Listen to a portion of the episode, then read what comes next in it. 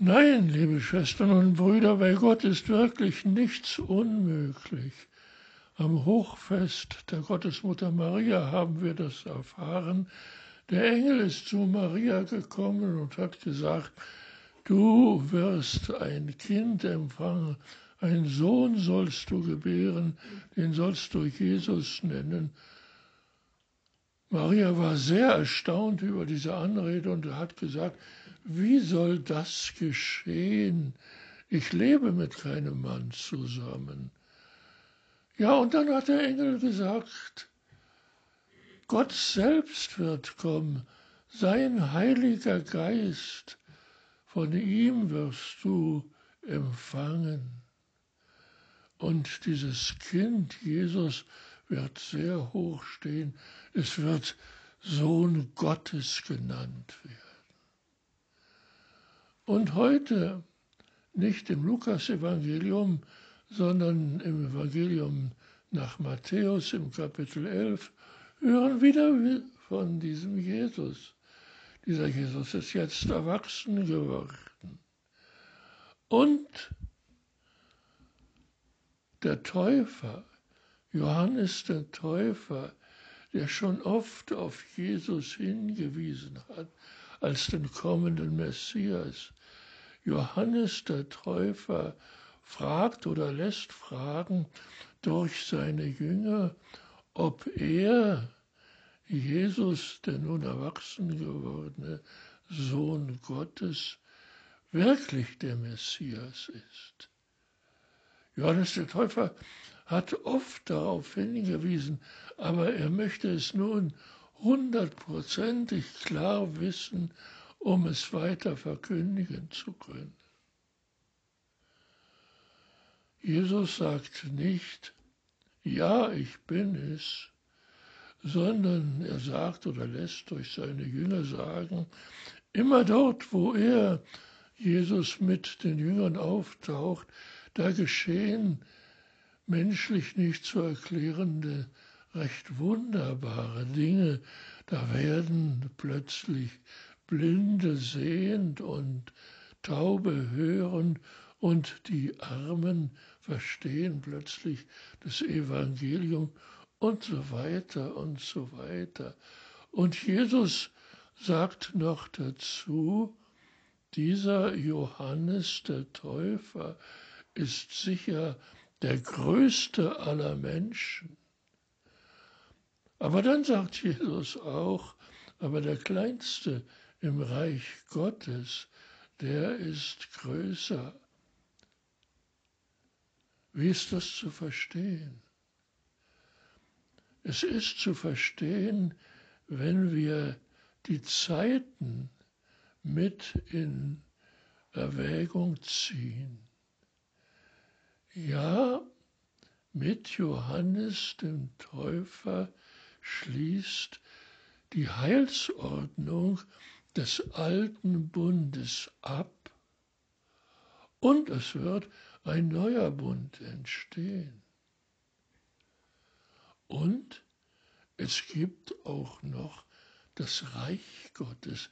Es gibt nicht nur den Sohn Gottes, sondern von Maria geboren, sondern es gibt auch noch das Reich Gottes. Und dieses Reich Gottes ist ohne zeitliche Grenzen. Auf den alten Bund wird ein neuer Bund folgen durch Jesus. Aber dieses Reich Gottes, es wird den Kleinsten haben, der größer ist eben als der größte Mensch, Johannes der Täufer, weil dieses Reich Gottes ohne Grenzen, ohne Grenzen der Zeit sein wird natürlich ohne Grenzen des Raumes. Was ist hier geschehen? Mit Johannes dem Täufer ist die Heilsordnung des alten Bundes abgeschlossen. Ja, die Propheten und sogar das Gesetz des alten Bundes haben sehr viel über diese Dinge geweissagt. Und diese Dinge können nichts anderes sein als die menschlich nicht zu erklärenden Heilung, nämlich so ein Wunder wie die Tatsache, dass Blinde sehend werden und Taube wieder hören können.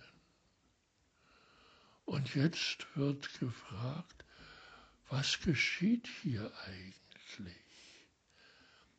Jesus wird gefragt. Und Jesus sagt, ja, es hat ja mal in der alten Bundesordnung einen Elia gegeben, der voller Gaben war und von dem man gesagt hat, er wird wiederkommen. Ja, bei Ohren hat der höre, so heißt es im Evangelium nach Matthäus, das wir heute haben. Wer Ohren hat, der höre. Dieser Elia ist jetzt wiedergekommen in Johannes dem Täufer. Auch der Täufer, das wissen wir ja, von dem Jesus sagt, er war der Größte unter allen Menschen, hat sehr viele Gaben gehabt. Er hat diese Gaben dazu benutzt, Gaben wie Jesus sie hatte, nämlich Blinde zu heilen und die, die Tauben hörend zu machen, um das Evangelium zu verkünden. Aber er hat diese Gaben geschenkt bekommen. Das ist der Zusammenhang von dem Evangelium, das wir in den vergangenen Tagen gehört haben, über die unbefleckte Empfängnis der Jungfrau Maria, die man auch die Gottesmutter nennen kann, und dem, was wir heute hören, dass dieser erwachsene gewordene Jesus sehr viele menschlich nicht erklärbare Gaben gehabt hat. Und dass Johannes der Täufer auch diese Gaben hatte. Diese beiden Evangelien, das vorige und das heutige, kann man nennen zeitbedingte von den Zeitaltern geprägte Evangelien. Das ist ihr Zusammenhang. Aber man kann sie auch nennen von den Gaben geprägte Evangelien. Nämlich die Maria hat dieses Kind bekommen, ohne dass sie mit einem Mann zusammenlebte. Die Gabe des Heiligen Geistes. Und hier sowohl bei Jesus, durch den das neue Zeitalter eingeleitet wird, sind wunderbare Graben zu besichtigen und zu vermelden, ja zu verkünden, aber auch Johannes der Täufer hat diese Gaben gehabt. Und alle haben sie diese Gaben als Aufgaben gesehen. Ja, liebe Schwestern und Brüder, wir alle haben Gaben.